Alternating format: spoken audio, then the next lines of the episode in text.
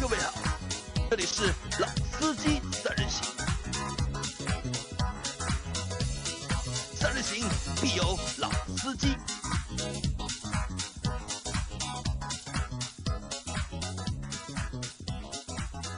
Hello，大家好，欢迎收听《老司机三人行》，我是杨磊。大家好，我是周老师。大家好，我是张波。啊、很难得啊，张波可以连续和我们做两期的节目，就是上一期的节目也是张波和我们在一起，对吧对？的， 对，在一起，啊，在一在起，在一啊起在在一一起，起希望我们能够一直在一起，直在啊一起啊。那就是我们在前一期的节目啊，就播出的时候啊，就是我们用了一套新的录音的设备，因为我们之前一直觉得我们的就是音质啊有问题，和其他的一些那些好的账号相比，就是。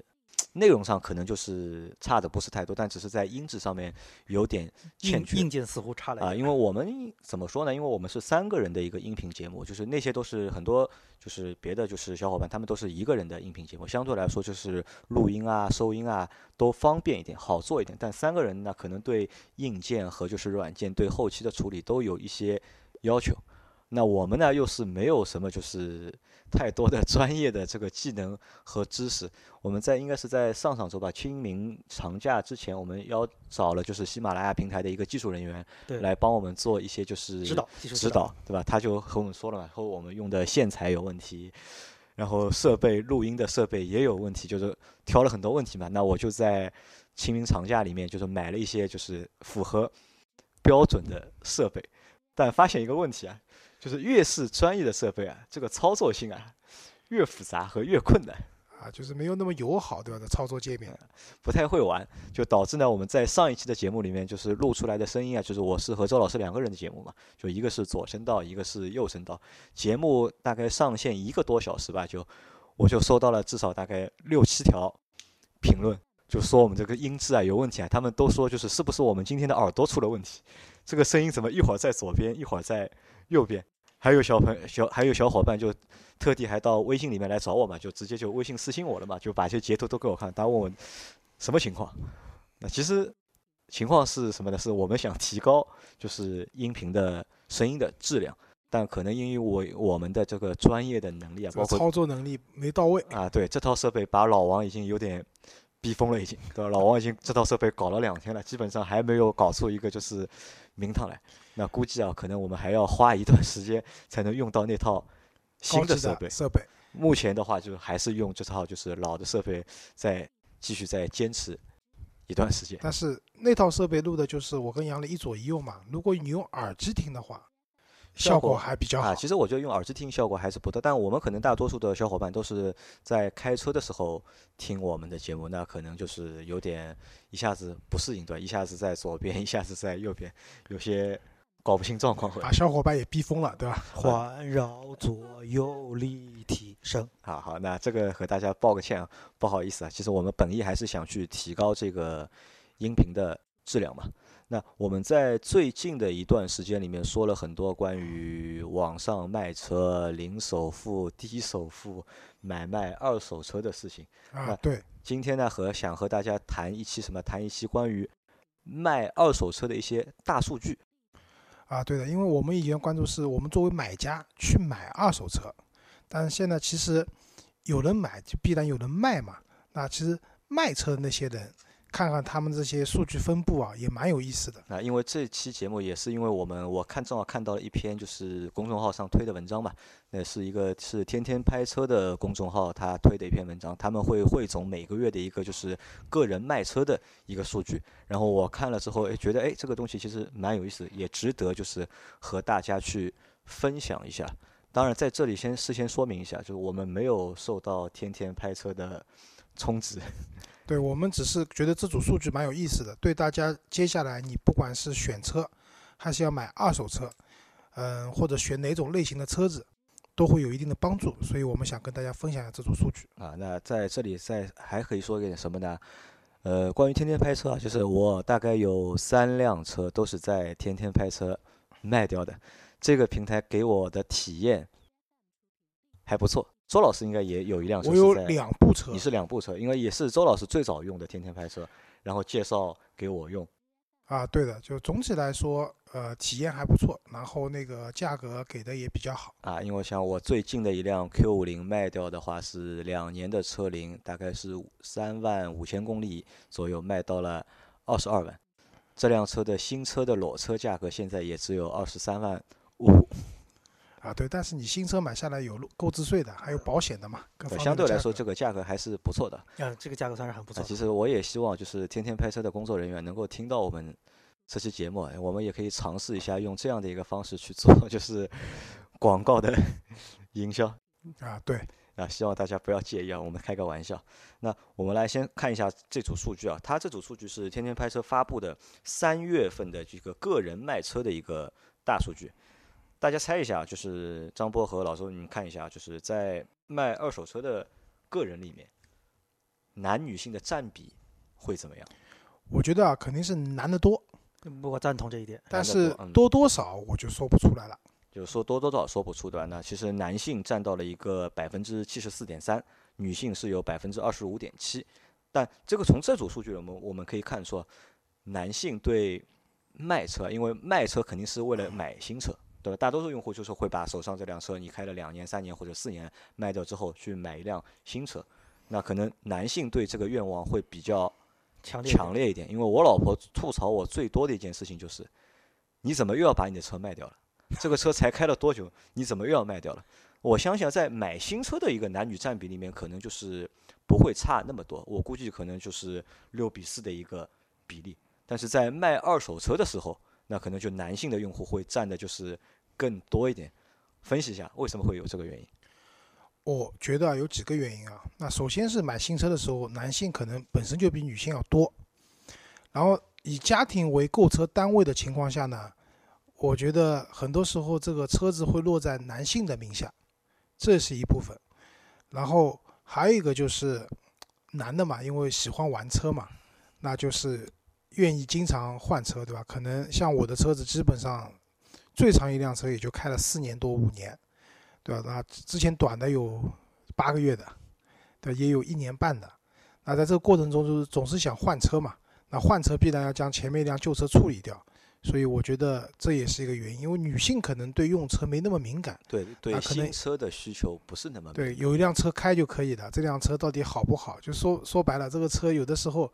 真的是有问题的，她也不知道，对吧？所以女性可能对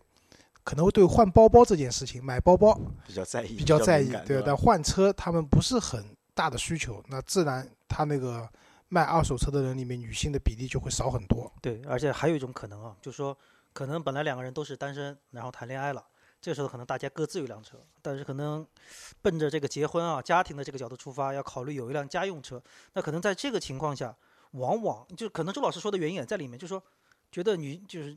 女方嘛，就这辆车开的也还行，对吧？就接着开。男方呢，可能更多这个时候会考虑家用的需求要再大一点啊，或者是动力要再好一点啊，所以可能也会就比较比多的如换说你的车那辆江铃福特，对吧？啊。那这个确实而且够这大个我觉得也倒是真的，因为我我刚刚回想了一下，我身边几个就是开车的女性的朋友啊，好像他们的车啊，都开的时间都对蛮对长的五六年都很正常。啊，对，五六年好像他他们我那几个朋友都车都是都超过至少五年。我好像我有有一个朋友，他有一辆手动的雨燕，就一个女孩子啊，开了一辆手动的雨燕，好像开了应该是应该有七年了已经。所以如果我是销售，像我们阿 Q 对吧？阿 Q 好久没来了，如果有人在他这里买车，买了差不多到三年左右的时候，如果是男性用户可，以回访一下。就回访一下，就跟你讲，我们这边出了新的什么车，你要不要看一看？如果是女性用户，只要提醒她按时回来保保养养可以以了。对吧？ 好，那我们来看一下第二组数据啊。第二组数据是三月卖车车主的出生年份的一个就年龄，分布，分九零后、八零后、七零后、六零后和五零后。那猜一下哪呃哪个年龄段的就是卖车的用户最多？我我只可以感觉说，六零后应该不会太多。六零后不会太多，吧我很诧异，还有五零后，还有五零后， 五零后的话，现在怎么地得六十几岁了啊吧？那这个这个是老司机了，真的。啊，真的是老司机了，对吧？他们 好像在换车，也蛮难想象。那这个比例肯定很低啊。我估计应该八零后、九零后比较多吧，呃，其实是八零后和七零后是最多的，啊、是吧？就七零九零后的占比是百分之十五点二，然后八零后是百分之四十二点九，七零后是百分之二十六点七，五零后是百分之十，六呃呃六零后是百分之十，五零后是百分之五点二。那从这个这组数据里面可以看出来啊，就是八零后啊，还是一个就是目前就是汽车消费的一个主最主力的一个人群。七零后、八零后都是主力，啊，对，其实我们看到，因为买你卖车就要买新车，因为我我最近是可能是近一年吧，或者是近一两年，我看到过很多文章也好，或者看到很多就是一些就是市场的资讯、市市场的指导的内容，都说呢，九零后是目前就是买车的一个就是最大的一个群体。那其实单从这组数据上面来看的话，那我觉得就其实这个是错的，还是八零后和七零后是最大的一个市场的一个占比。九零后呢，可能更多是从无到有的这么个过程。对，买新车可能多，就卖啊，对对对这你要这样说也也也对，我感觉觉可能这小的，因为八零后相对来说，就是从原来年轻的时候可能买了第一辆车，但随着慢慢年龄增长、工作啊、生活啊这等等家庭的原因，可能导致他要换一辆车，所以这个时候可能就是二手车的这个交易里面，它的占比会占的比较大。我觉得这个一年年应该还是比较好理解。那我觉得到你像到七零后略微弱一些也正常，你像像我就是七零后，啊，你是七零后，就是啊可能到我们这个年龄，相对来说自己要什么车会比较清楚了，清楚一点了。就是张波打算把他那辆江铃福特就开一辈子了只要买不起 G 五百，就把这辆车开一辈子。 啊。好吧，那我们祝你不要开一辈子啊。那我觉得是这样，就我同意张波的观点，就九零后可能买车是很多，但是到还没到要啊换车的换车卖对车的这个时候。那八零后你算一下，八零后年龄最大，像我八一年的，已经现在已经三十七八岁了。八零后年龄最小的人，八九年的话，那也现在也要快三十岁了。对对，那这个人群呢，可能从你买第一辆车到你最后要换掉这个年份来讲，那确实这个区间里面的人的需求是最大的，所以这样的一个数据，我觉得也很正常。很正常，对吧？也很也非常合理。好，那我们来看一下第三组数据啊，就三月保值率冠军的车系，它把分为五个车系嘛，就是小型车，然后紧凑型车和中型车 SUV，还有 MPV。猜一下啊，就是小型车里面最保值的那辆车是哪辆？ Polo 我也觉得应该是德系吧。德系的 Polo 对吧？对但不是，正确答案是本田的飞度。啊，GK 五对吧？呃，本田的飞度的话，因为我之前关注过啊，这个车七万多块钱起，手动挡一点五，但这个车不知道能不能买到啊，最贵的车也就十万出头一点出头一点，点点所以基本上是第一辆车，就是入门。入门的第一辆车，然后到这个时候要换了，也那可能卖的人比较多啊。然后因为这个车的保有量啊，包括它的油耗低，因为很多人买二手车，肯定考虑一个经济实用性的问题。对，会考虑那更这多个车子最主要特点，我觉得一个是它的油耗肯定是低的，对吧？然后相对来说，保养的维护的成本也不会很高，所以自然会成为一个，而且日系车质量稳定，对小吧小故障呃确少实是嗯质量稳定。那么在这样的情况下，飞度第一名，我觉得也正常，也对正常，对吧？哎，不过这个倒是打破了我的一个传统认知啊。我们原来一直以为二手车里面德系车的残值率会比较坚挺一点，什么日系车会过了多少年之后会掉得很厉害，没想到突然还是一个日系车在这里占了占了第一名。对这个这个小型车里面的话，那个后面应该还有，对吧？后面还有第后二面名后第面三我名，这个我们放到后面说啊。嗯那紧凑型车里面，残值率最高的那辆车是哪辆？德元朗德源朗，对我已经不太敢说了， 我也觉得有点问题。好像还不是，对吧？应该是日系的卡罗拉。就还是日系的，是丰田的卡罗拉，好吧，又是日系，又是日系哈。那中型车里面，猜一下，我选择闭嘴。还是日系，还是日系，对，还是日系，是丰田的凯美瑞。那 SUV 日系啊，日系哪辆？CRV 吗？呃要有 CRV 的保值率不高要了，没有出这件事情之前，我觉得 CRV 可能还能上榜。 这这个事情一出，我觉得有点问 题。还是丰田的，还是丰田的哈？对，丰田的普拉多。好吧，那 MPV 里面就是保值率最高的，还是日系，还是日系啊。反正我日觉得系肯定的不会是途安日系的奥德赛。啊，奥那德赛从我们看一下，从这五个车型里面啊，就是残值率最高排在第一名的都是日系，日系车，啊。那从这个点也能看出啊，就是日本车为什么能够就是横行全世界。还是有可道能理。这个和就是它产品相对来说稳定性会更高一点，然后它的一个因为稳定性高嘛，所以它的一个残值率也会高，包括它的就是售后的就是那些保养啊什么可能都比较简单，费用也不会太高。所以它在二手车市场，它有一个比较好的一个残值率的一个表现。哎，我可不可以有另外一个理解啊？嗯就说买了德系车的人可能开的时间会比较长，买了日系车的人可能开的时间比较短。没有这个不算，因为它现在不是讲这些车型卖出来的比例的问题，它不是说数量嘛，只是而说是就它的一残个值率哎我我的意思就是说，可能我的德系车开的时间比较长，所以我的这个二手残值率呢就会下下降。因为它这里是统计的基本上是三年的残值率。嗯、我觉得啊是这样，就是说我们一直觉得德系车的那个保值率会比较高，对，那因为德系车在中国非常卖的非常好嘛，那现在你想大众的车型比任何一个品牌卖的都多，那因为你卖的多，自然你这个市场的保有量大了以后，大家对你的二手车的认可度也会高。但是不可否认的一点是，德系车的这种长时间使用的这种耐用性，啊，小问题，确实小问题，小故没障有丰田、本田为代表的日系车那么高。啊，那我索性啊，就索性把这五个车车系里面，就是排名前三名的车型我，我索性报一下啊。就小型车里面，就是丰田的啊，本田的飞度，它是排在第一名，它三年的保值率有百分之七十五点四。那是非常高的一非个常数高字。想一下，一辆车你开了就十万块的车，你开了三年，还值七万五。还能七万五卖掉，对吧？如果我们刨开就是购置税不算的话，就是你单车的一年的使用成本。一万块不到，一万回到啊对，这个保值率很高啊。那第二名是丰田的威驰，它三年的保值率达到了百分之六十六点二。那但是和就是飞度来比的话，就是明显就是要差将近十个百分点。这个我觉得有说法吧？威驰这个车，可能因为它是一一个月的数据统计嘛，因为威驰这个车好像现在不太能看到了对，看的非常非常少。啊，可能正好这个月这辆车卖的比较多吧，我觉得。这个我觉得可能和什么有关啊？就可能和就是飞度有一个神车的一个标签有关系，嗯、我有可能吧。有可能对吧？吧？嗯对，至少刚上市就就基本来说，好像小车里面飞度还是可见率非常非常高啊，。但飞度的其实它的销量其实还是目前新车销量还是一般嘛。好，第三名是前面老周说到的大众的 Polo，三年的残值率有百分之五十八点八，好吧，那个这个相对来说就是正常一点，就是可接受，对吧？一辆车你开了三年，对吧？对，差不多对百分之将近五百六分十的将这近个百残值分率之。六十的价格在，其实已经算蛮卖高掉啊，其实蛮高吧，就你们觉得高，但我觉得还是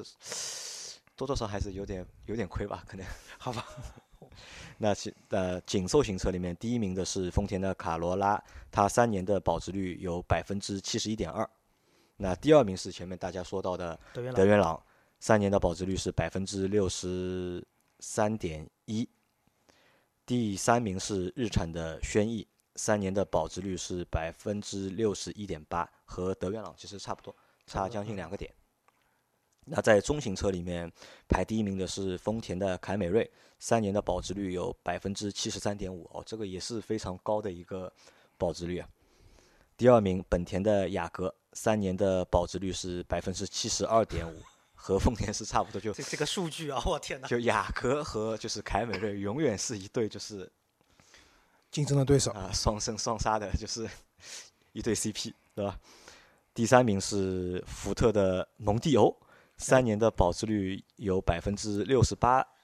这个没有这个想我到倒啊，啊，是这想个到真的是真没没想想到到啊！对蒙迪欧现在的新车的日子非常非常的难过啊，对，而且它二手的残值率三年能够到差不多接近百分之七十了。我本来以为怎么样也得轮到帕萨特、迈腾这样对，的差车我也不觉多得卖对，成应该了是这个级别对。对，这个可能和什么，还是可能和就是德系车啊，就是就像你前面说的，就是小毛病啊，可能会有点多的有关。不是大家一直吐槽这个蒙迪欧的小毛病也是 不断嘛？嗯那这可能还是那句话，三月份的数据就可能不一定特别准。但是前面两个车子我觉得肯定没问题对，的。那两个对应该没什么大问题。呃，SUV 里面就是排第一名的是前面说到的丰田的普拉多，它三年的保值率有百分之八十二点一，我觉得应该要股价涨了，我都觉得。非常高啊。第二名是奥迪的 Q 五，三年的保值率百分之六十九点一。第三名是大众的途观，三年的保值率是百分之六十五点六。 Q 五我说一下啊，现在因为 Q 五 L 新的 Q 五没有出来，它的保值率高，但是等 Q 五 L 一旦出来了以后，它的保值率会直线下降。而且就是二手车市场上 Q 五的量，我觉得也会马上会增多嘛。啊，对的，如果你现在开辆 Q 五的话，趁着 Q 五 L 没出来，你又想换车的话，赶紧卖。好，那第三个啊，第不是第三，第五组是 MPV 的数据啊。MPV 是排在第一名，三年保值率，奥本田的奥德赛，它的三年的保值率是百分之七十六点二。第二名是宝骏七三零，三年的保值率是百分之六十五点九。第三名是别克的 G 二八，三年的保值率是百分之六十二点一。我觉得这个都很正常，因为买这种七座的车型啊，基本上都是刚需，刚需，对啊那这类车子不会太便宜的。啊，除除了你的车子可能出过大的事故以外的话，它的保值率在那边的。但这里为什么没有艾力绅呢？有没有想过？艾力绅可能卖的卖的是贵吧，一是销量也少，肯定也贵吧。因为在新车阶段，艾力绅的艾力绅销量不比奥德赛不少的，但是因为新车其实艾力绅要比奥德赛贵一点，当然它车本身也要大一点，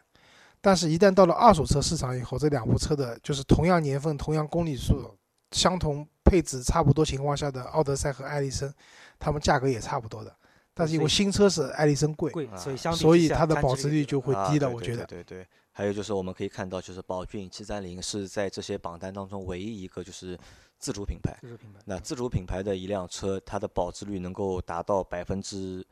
六十五点九的话，那我觉得这个可能还是就是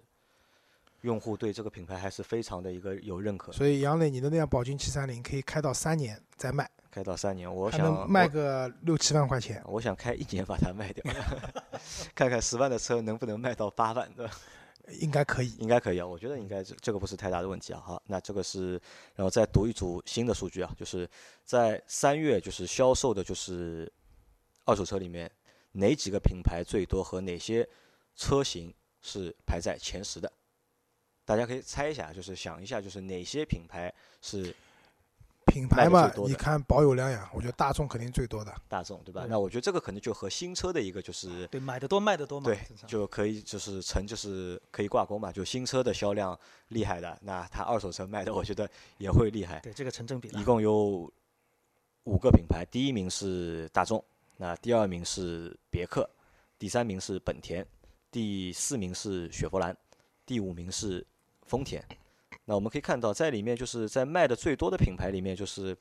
日系的品牌其实只有两个，丰田和本田。然后大众，大众排第一嘛，然后还有两个美国的品牌，别克和雪佛兰雪佛兰。那这个我们怎么怎么去解读一下这这组数据？那我觉得大众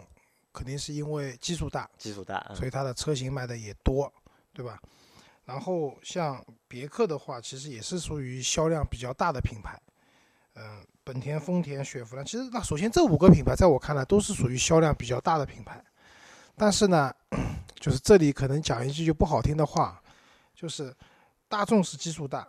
像别克和雪佛兰这样的一些美系车，啊特对别吧是雪佛兰，对吧啊？这个用到技一术定年份以后都不想开了。你必须得换。可能卖了就买了就后悔了，对吧？ 哎，所以这个数据如果能引申一下，就是卖了别克、卖了雪佛兰的人，后面买的车，是买什么，对吧？对，是买。我哎觉啊得，这个个挺就好玩我们不知道了，这个数据也很难追那踪。这个我觉得倒也是值得去研究一下的一个东西啊，对吧？对，就就挺好嗯玩的一个东啊，西。那然后在车型就是卖掉的车型的排行里面，排在第一名的是别克的凯越，凯越，呃，老凯越了，应该是因为凯越退市，去年退市以后前年推的吧，应该是。啊，前年退市之后，那这段时间确实应该很多这样的二手车会出来而且的。这发个现车我觉得也是的，的确是应该是卖掉了，不应该该再再继续开了。第二名是福特的福克斯嗯，也是一辆曾经的一辆走量走的非常狠很的厉车害的一个车。第三名是雪佛兰的克鲁兹，克鲁兹，对吧？也是当年的很热的大热车，很热的一个车，对吧？第四名是大众的 Polo，那第五名是雪佛兰的赛欧，第六名是大众的朗逸，第七名是本田的雅阁，第八名是别克的英朗，第九名是丰田的卡罗拉，第十名是别克 G 2 8知道吧？所以你看这些车型分布也很很好玩啊。大众只有一款车上榜了，嗯两款一个 Polo 不是一个和 Polo 一个朗朗逸逸不好意思嗯，Polo 和朗逸只有两款车上榜了，但是它确实卖的最多的，说明就是它的车型品下面的车型太多了，它的分布很广泛，车型也多，所以加在一起它是卖的最多的。但单单看车型的话，它其实排名都不高，第四名的 Polo 第和第六六名的的朗朗逸逸，嗯其实我们可以看一下，就是在前十名里面，只有别克的呃，就是只有本田的雅阁和第十名的别克的 G 2 8是非紧凑型的车，其他八个车都是紧凑对，型都的是车紧。凑型的。那这个也和就是紧凑型的车卖得多也会有关啊。那问题就来了，又又引申到前面张波的那个问题了。这些车主，这些紧凑型的车主，他们把车卖了之后，他们下一辆车是什么车？对，我觉得是 SUV 还对是我我觉中得级车肯定会跨那跨上去一个级别，我觉得这是跑不掉的。但是有一个点，我真的是觉得，就是我们一直在做销量的时候也在说啊，就 SUV 的销量，这个逐年看涨，逐月看涨。所以我是觉得就，尤其从紧凑型的很多车主出来之后，是至少我身边有很多朋友，第二辆车往往都会选择一辆 SUV。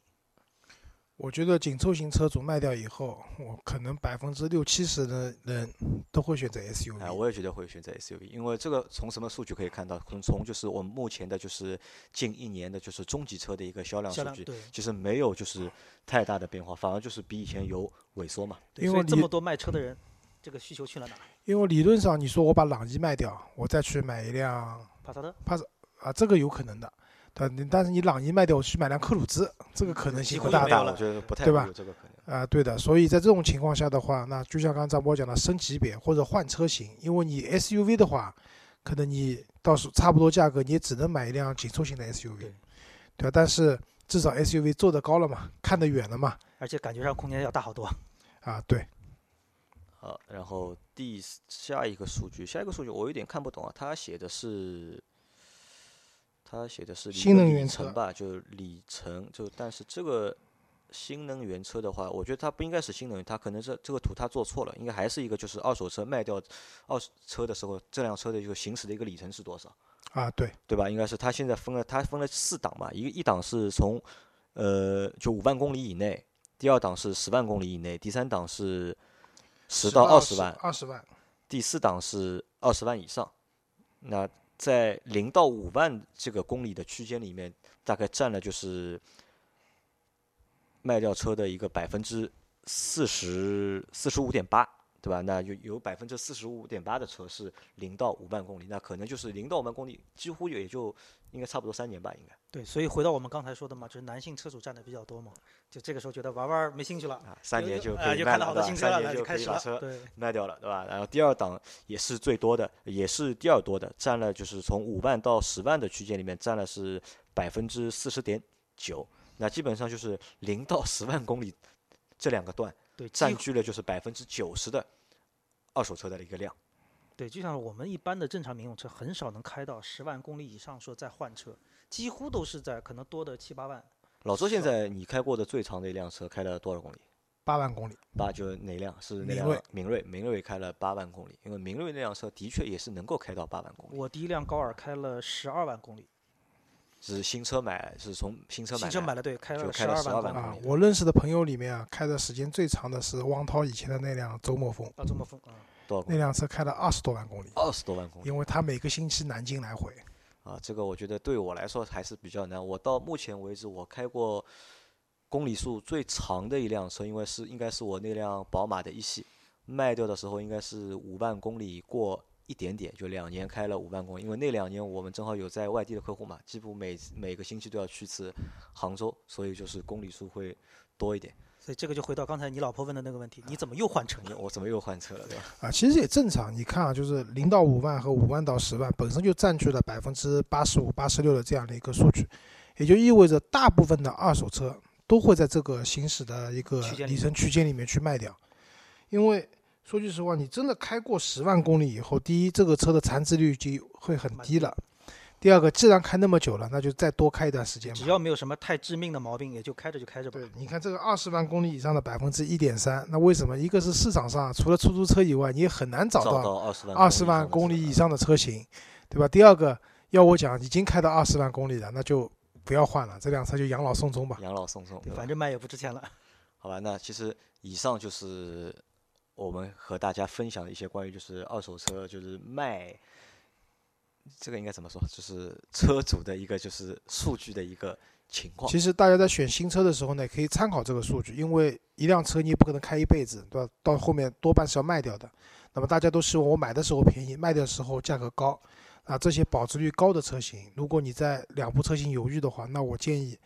那除非你特别喜欢另外一部车，啊不然的话，在这种情况下的话，你可以选择保值率高的这部车。对，这个是个很理性的一个挑车的一个好，方那法。在文就是在我们节目的最后啊，就是说一个就是最不保值的车，老新能源对汽老车周和大家说一下，就是目前就是市面上面最不保值的车就是新能源汽车了。啊，对的，因为前面一段时间好像有个品牌叫云派，它提出是三年回回购购回购百分之五十的价格回购，当然它有很多条件了，你的车不能出过事故啊、定期保养啊等等，百分之五十价格回购。但是刚才我们看了，保值率高的车型远远超过百分之五十这个数字，但对于一辆新能源车来讲，三年的残值率是很低的。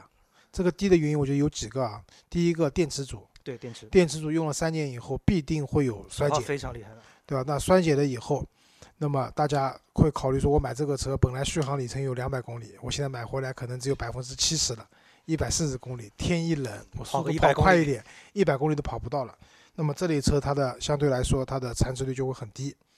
那么这里我们讲它这里面啊，相对来说保值率比较高的那还是特斯拉，特斯拉啊，但是也不是很高。Model S 的三年的保值率只有五十八点八，也就是说，当年三年前你花一百万买辆特斯拉 Model S 的话，现在能出掉五十多万的价格就不错了。嗯，后面几款车子，比如说我们之前做过节目，就是北北汽新能源，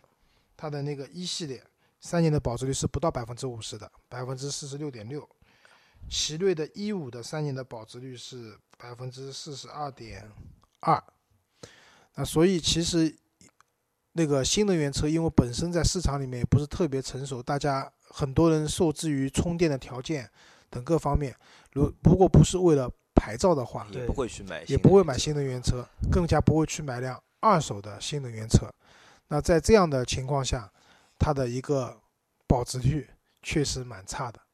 当然，这里讲的都是一些纯电动车型啊，像那种比亚迪秦它那啊，种 plug 这种就是 plug in 的车，它的保值率应该，因为这里没有统计，我相信，因为我之前秦卖的价格还蛮好的，我相信它的残值率应该会好太一大点问，题的。因为这类车也可以买回去当一辆正常的汽油车去开。好吧，那我们这期的节目就到这里了，